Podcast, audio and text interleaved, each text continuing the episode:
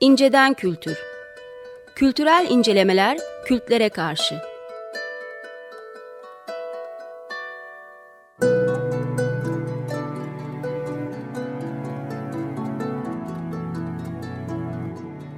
Hazırlayıp sunanlar Mesut Varlık ve Gökhan Aslan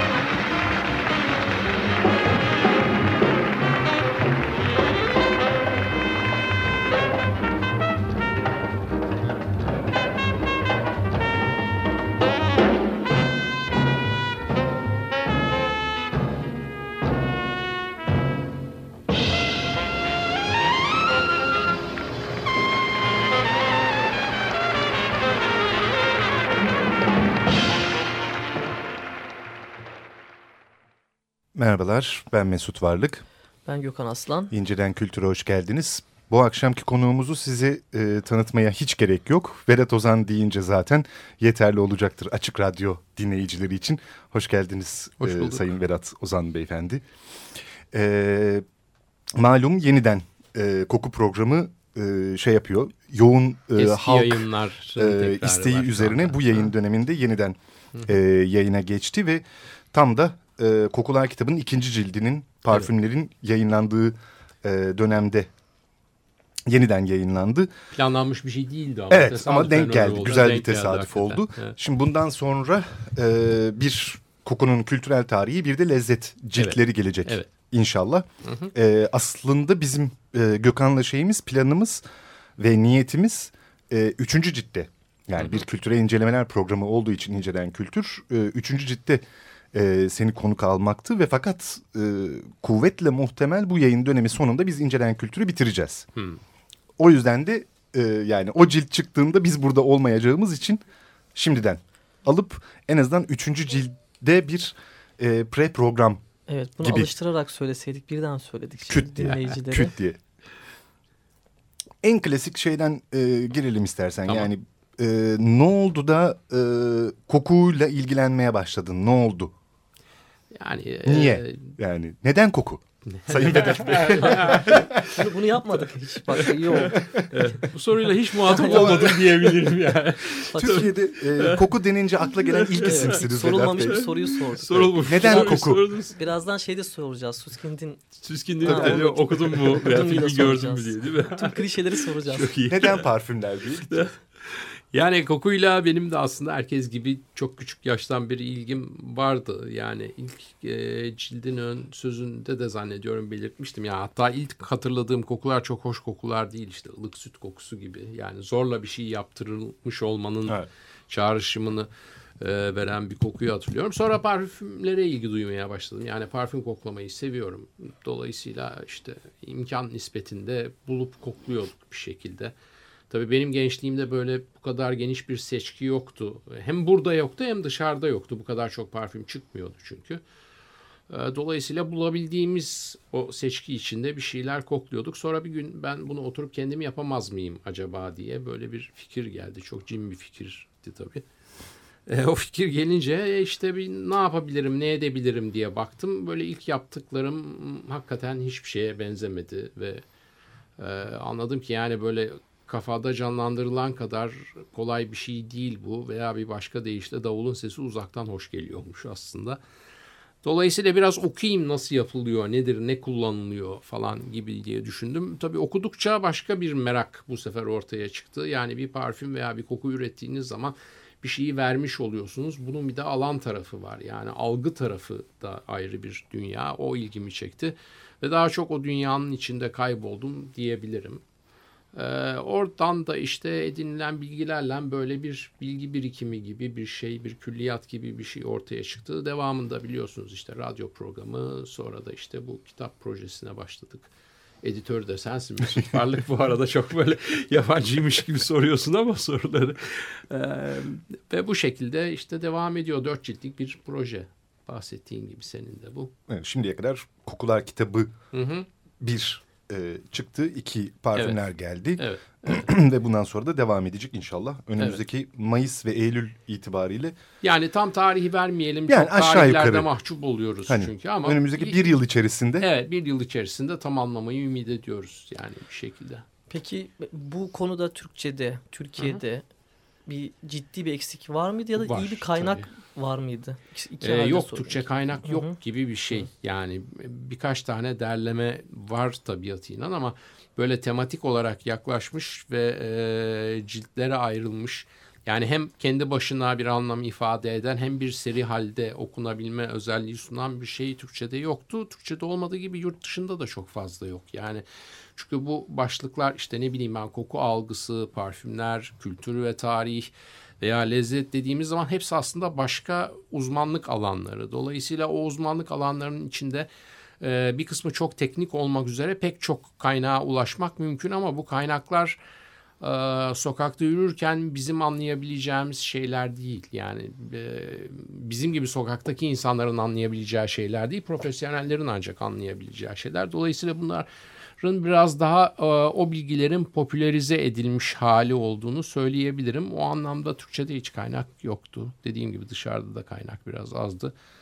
E, zaten en büyük keyif burada bir şey e, böyle bir egoya bir katkısı oluyorsa en büyük katkısı da orada oluyor diyebilirim.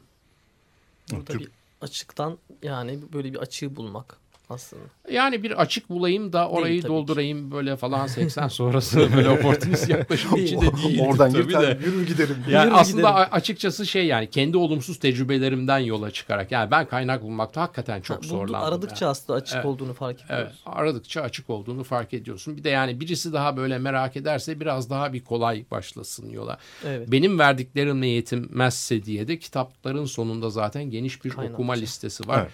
Oradan da kendileri sebep sonuç ilişkilerini kurup kendi şeylerini, bilgilerini yaratabilirler. Evet yani bir de e, Vedat abinin hem anlatma hem zaten hani kafasının çalışma şekli biraz öyle ya biraz interdisipliner bir Evet yani e, oradan oraya zıplayabildiği gidiyor. Dolayısıyla evet. hem kokular yani hem bir hem ikinci ciltlerde de e, ne bileyim işte limbik sistemden Hı -hı. girip ondan sonra Mark Twain'in hikayesinden evet. çıkıp e, efendim şey e, Coco Chanel'in yatağında bulabilirsiniz kendinizi. Yatağında derken tabii. Yok baya yani. evet. Ben buralara girmiyorum. Peki burada e, yani hem birinci cilt, ikinci ciltte çok fazla e, şey olmamakla birlikte bir hafıza yani Hı -hı. işin biraz da böyle yavaş yavaş kültür Tabii. tarafına çekmeye Hı -hı. çalışacağım.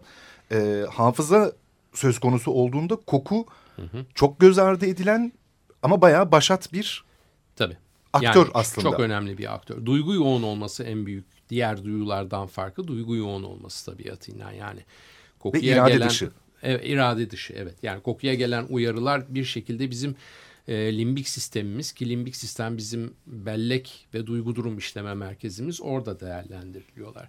Aslında bütün duyulardan gelen uyarılar sonuçta oraya yollanıyorlar ama önce bir bilişsel süzgeçten geçiyorlar. Koku o süzgeçten geçmiyor. Onun için e, kokuyla hatırladığımız şeyler e, diğer duyular vasıtasıyla hatırladığımız şeylerden fazla değil aslında ama çok daha duygu yoğun olmuş oluyor. İkinci ciltte çok fazla bellek üzerine bir şey yok derken orada da parfümlerle ilgili hikayeler var. Parfümler evet, de evet. sürekli bellek tetikleyen Tabii. bir takım ürünler sonuçta. Dolayısıyla e, aslında her tarafta dört ciltte de muhakkak bellek üzerinden giden bir şey var. Zaten birinci cildin belleği vermesinin sebebi de o yani. Birinci cilt bir şey bir altlık bir, bir çerçeve giriş, çiziyor. Evet, bir çerçeve çizip e, o çerçevenin içindeki muhtelif yerlere diğer ciltleri oturtmaktı maksat. Ve tabii buradaki e, şeylerden biri özellikle e, parfümler e, kitabında da e, ara ara altını çizdiğin örneğin e, hep şey vardır ya işte bir parfüm çıktı ve bütün kadınları e, hı hı. deli etti hı hı. falan. Hı hı. Böyle bir evrensel herhangi bir, şey bir yok, konuda tabii. evren ne kötü tabii. ne iyi anlamda ne iyi evrensel bir yok, kokunun tabii. olmayışı. Evet tabii yok yani çünkü bizim koku tercihlerimiz veya onlara vermiş olduğumuz tepkiler e, birkaç sebepten e, kaynaklanıyor. Yani birincisi bizim kişisel geçmişimiz çok çok önemli. Yani bir kokuyla bizim ilk muhatap olma anında yaşamış olduğumuz duygu durum o kokunun tekrar bize sunulduğu anlardaki duygu durumumuzun temelini oluşturuyor. Dolayısıyla çok hoş kabul edilen bir kokuyu biz ilk duyduğumuzda eğer hoş bir duygu durum içinde değilsek artık ömür boyu kolay kolay onu biz evet. güzel bir koku diye etiketleyemiyoruz. Yani dolayısıyla şey de diyebiliriz yani bir koku herkesi çıldırtabilir ama kimisini olumlu kimisini olumsuz çıldırtabilir gibi iki ters uçta da olabilir bu. Çünkü buna örnek de var yani mesela işte dışkı kokusunu hiçbirimiz duymak istemiyoruz. Ama işte Masai kabilesinde e, kadınlar saçlarına vücutlarına sürüyorlar çekici olmak için. Dolayısıyla o skalanın de yarıyor demek ki o yaşıyor. Kültürde. Tabii kabile hala hayatta. demek ki çekici olma fonksiyonunu da yerine getiriyor. Dolayısıyla böyle e, kişisel geçmişimiz çok önemli. İçinde bulunduğumuz toplumun kültürel kodları çok önemli. Bu beğeninin şekillenmesinde organizmamız da çok önemli tabiatıyla. Yani işte bizim vücudumuzdaki ter bezeleri, işte ne kadar tüylü olduğumuz vesaire bütün bunlar hep bizim kokuyla ilgili yargılarımız. Neyle beslendiğimiz. Neyle yani beslendiğimiz, neyle meselesi. beslenmediğimiz, neyi hiç yemediğimiz, tabularımız vesaire evet. gibi evet. yani. Burada bir kodlama mümkün mü? Peki hani hep şöyle denir ya parmak izi hı hı. kişiye özgüdür hı hı. koku ama bunu bir kodlaması mümkün mü? Yani mesela ben bunu dijitalleştirebilir miyim diye düşündüm bu esnada. Bayağı oturdum. Yani, yani parmak izini herkesin, dijitalleştirebiliyorum. Evet, öyle mi? Diyelim ki. Hı hı. Dijital aktarıp onu e, artık tarayıp bu e, bir şekilde bunu bir kişinin e, parmak izinden kim olduğunu en azından eşleştirebiliyoruz diyelim. Hı hı. Hı. Kokuda böyle bir kodlama mümkün mü? Koku müzesi yapmaya çalışıyor evet. arkadaş. e, kokuda böyle bir şey e, tabii mümkün. Yani bir araç var mı ya da? Parmak izi gibi yani hepimizin bir Asıl. şey bireysel vücut kokusu var. Yani o bizim biyokimlik belgemiz. Onu biz e, yani teknik olarak bu mümkün tabii. Vücut kokumuzu hapsederek, headspace dediğimiz bir yöntemle hapsederek ve onu analiz ederek vücut kokumuzu oluşturan bütün molekülleri tek tek yüzde oranlarıyla beraber Hı. bir kağıda dökebiliriz. Dolayısıyla onu yapabildiğimiz anda zaten bunun kapısını açmış oluyoruz. Ee, bunu bu kadar teknik geliştirmeden yapılmış örnekleri var işte zaten. Ya Stasi'nin o ilk ciltte bahsettiğim terleterekten vücut kokusu örneğini alıp hı hı. sonra köpeklere takip ettirip buluyorsa o zamanın teknolojisi öyle tabii yani işte köpekle takip ettiriliyor vesaire ama bu da mümkün tabii. Yani hepimiz bir şekilde kayda alınabiliriz kokumuzda. Yani biyolojik bir dedektör olarak kullanıyor şey, evet, tabii, köpeği. Tabii tabii tabii. tabii. Peki bir yandan da e, şeyden tersinden bir e, şey sorayım. Hı hı. E, şimdi kokunun her türlü yani kimyasından E, şeyine, kültürel tarihine Hı -hı. vesairesini falan filan e, şey yapıyorsun. Bunları anlatıyorsun. Peki e, insanlık tarihini yahut e, medeniyet tarihini, uygarlık tarihini ne haltsa e, kokuyu paranteze alarak gördüğümüzde o tarihe bakarken yaptığımız, yapacağımız analizde neyi kaybediyoruz?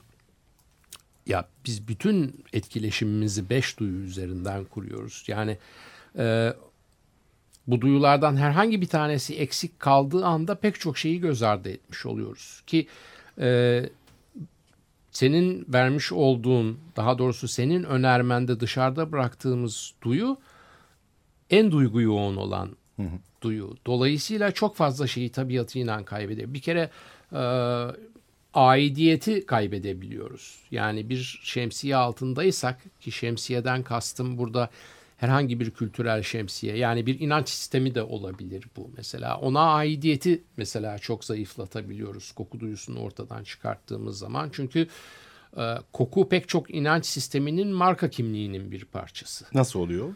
E, nasıl oluyor derken yani çok tanrılı dinlerle başlayıp tek tanrılı dinlerde artık iyice somutlaşan bir sürü örnek var burada. Yani mesela e, Tevrat'ta bir sürü şey görüyoruz. Parfüm formülü görüyoruz. Birebir formül görüyoruz. Bayağı yani, reçete halinde. E, yani şu kadar gram bu kadar bundan şu kadar gram şundan koy. Yani gram demiyor şekel diyor tabii Tevrat olduğu için ama e, hatta sadece kokunun üretimiyle ilgili değil kullanımı ile ilgili de şey var orada. Yani işte bunu sadece yüksek rahipler kullansın diye hmm. böyle hedef pazar da ayrı olarak belirlenmiş durumda. Ee, İncil'e geldiğimiz zaman e, Hz. İsa'nın doğumunda onu ziyarete gelen üç e, akil insan veya üç kralın getirdiği üç hediyeden iki tanesinin kokulu olduğunu görüyoruz.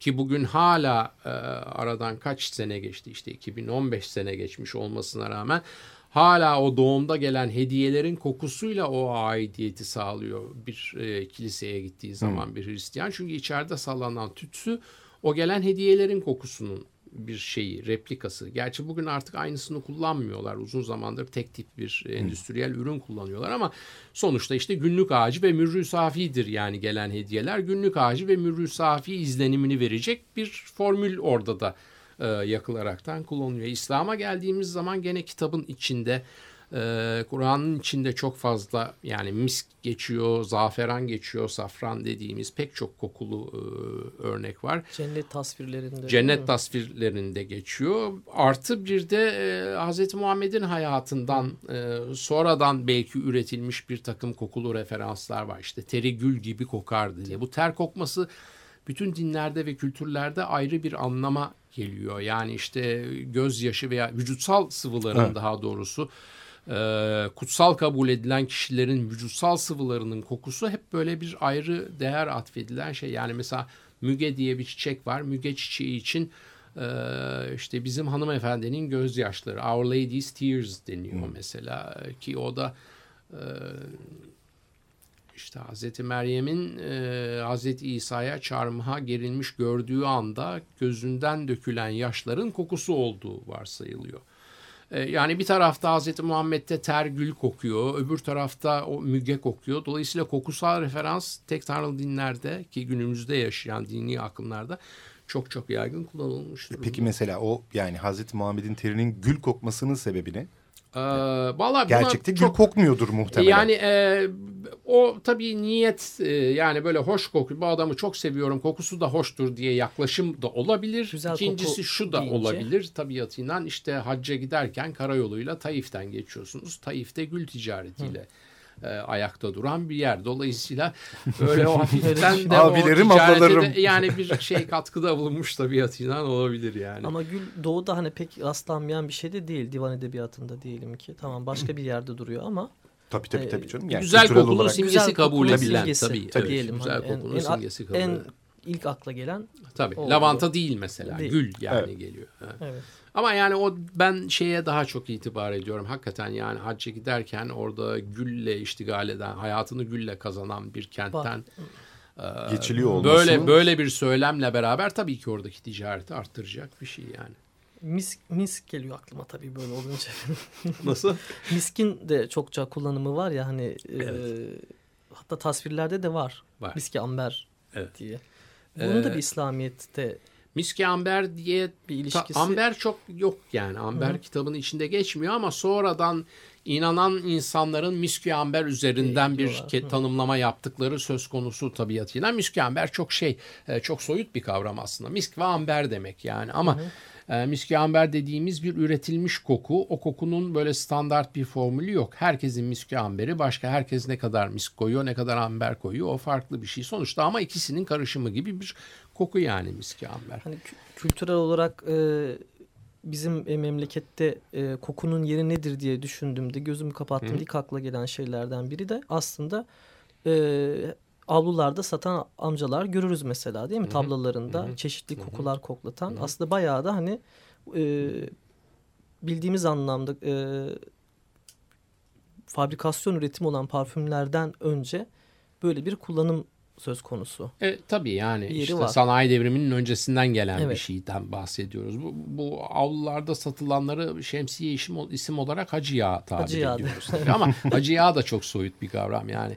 Bir hacı yağı da bir hacı Kaç yağının çeşit? aynısı değil yani. Hangi hacı yağı? Hangi, Hangi hacı, hacı yağı? Bir de şey var tabii yani e, bugün de olan çok fazla bir şey var. Yani böyle birçok İslami referansla satılan e, alkolsüz parfüm var yağ evet. formunda. Yani e, burada şunu demek istiyorum. Koku moleküllerinin alkol değil yağın içinde taşıtıldığı bir takım parfümler var. E, ve bu parfümlere işte ne bileyim cennet bahçeleri vesaire gibi bir sürü isim veriliyor. Ama baktığımız zaman arka planına bu parfümlerin pek çoğunun yurt dışında çıkmış modacı markasıyla satılan parfümlerin kopyası olduğunu görüyoruz. Dolayısıyla e, ne niyete yersen o gibi bir durum ortaya çıkıyor. Hatta şöyle bir laf da vardır yani bir dönemler e,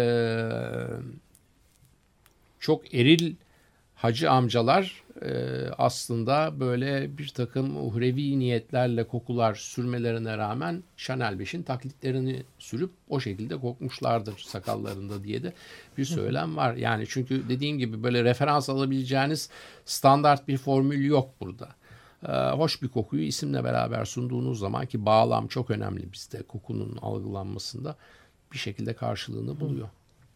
Peki şimdi büyük oranda işte çok tanrılı dinlerden tek tanrılı dinlere geldik koku e, üzerinden. Kokunun laikleşmesi ne zaman başlıyor? Yani kilisenin dışına ya da caminin dışına normal gündelik bu, hayatta bu, insanların... Evet, bu bir ihtiyaç olarak başlıyor aslında bir şey. E, e, yani parfüm neden kullanılır? Neden Fransızlar parfüm? Klasik geyik Hani affedersiniz geyik dedim şudur çok pistiler güzel kokmak için o pis kokularını engellemek Tabii. için parfüm sürüyorlardı denir. E, tabii doğru yani çok pistiler ama onlar kendilerini pis görmüyorlardı. Çünkü pislik evet. ve temizlik algısı durağan bir şey değil. O zamanki temizlik algısına bakarsak gayet temizdiler o zamanki algı içinde.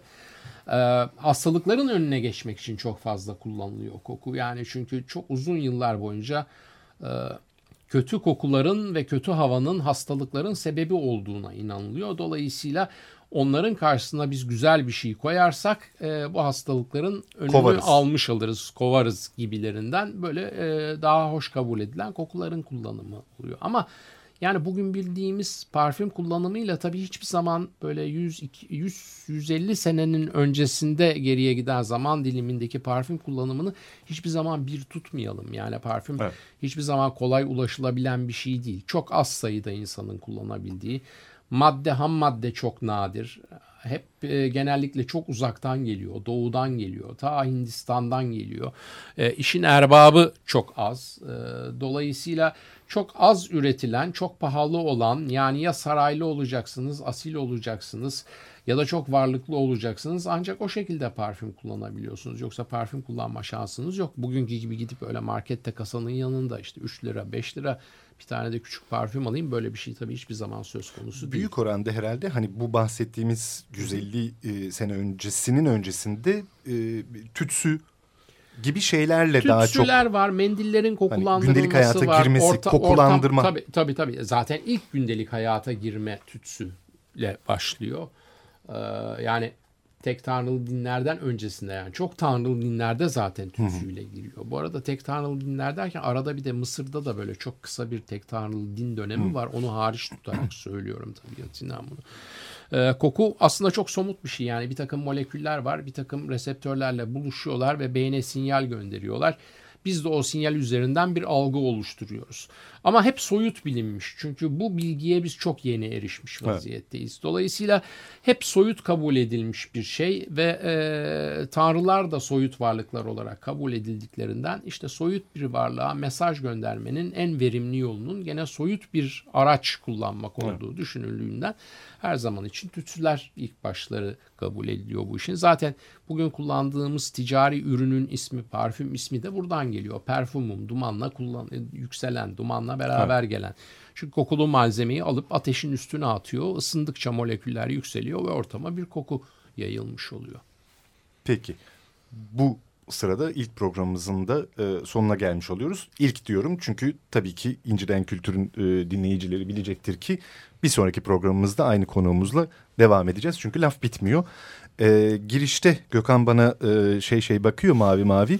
E, girişte çaldığımız parça e, Coleman Hawkins ve Harry Edison Quintet'inden Karavan'dan Karavan parçasını dinledik. E, ayaklarınıza sağlık e, Verat ben Beyciğim. Teşekkür ederim. Sağ olun. Bir sonraki programda tekrar görüşmek, görüşmek üzere. üzere. İyi akşamlar. İyi akşamlar. İyi akşamlar.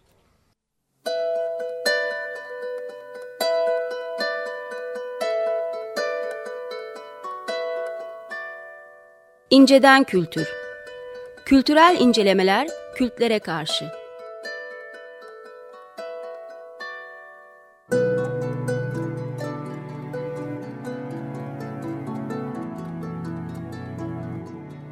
Hazırlayıp sunanlar Mesut Varlık ve Gökhan Aslan.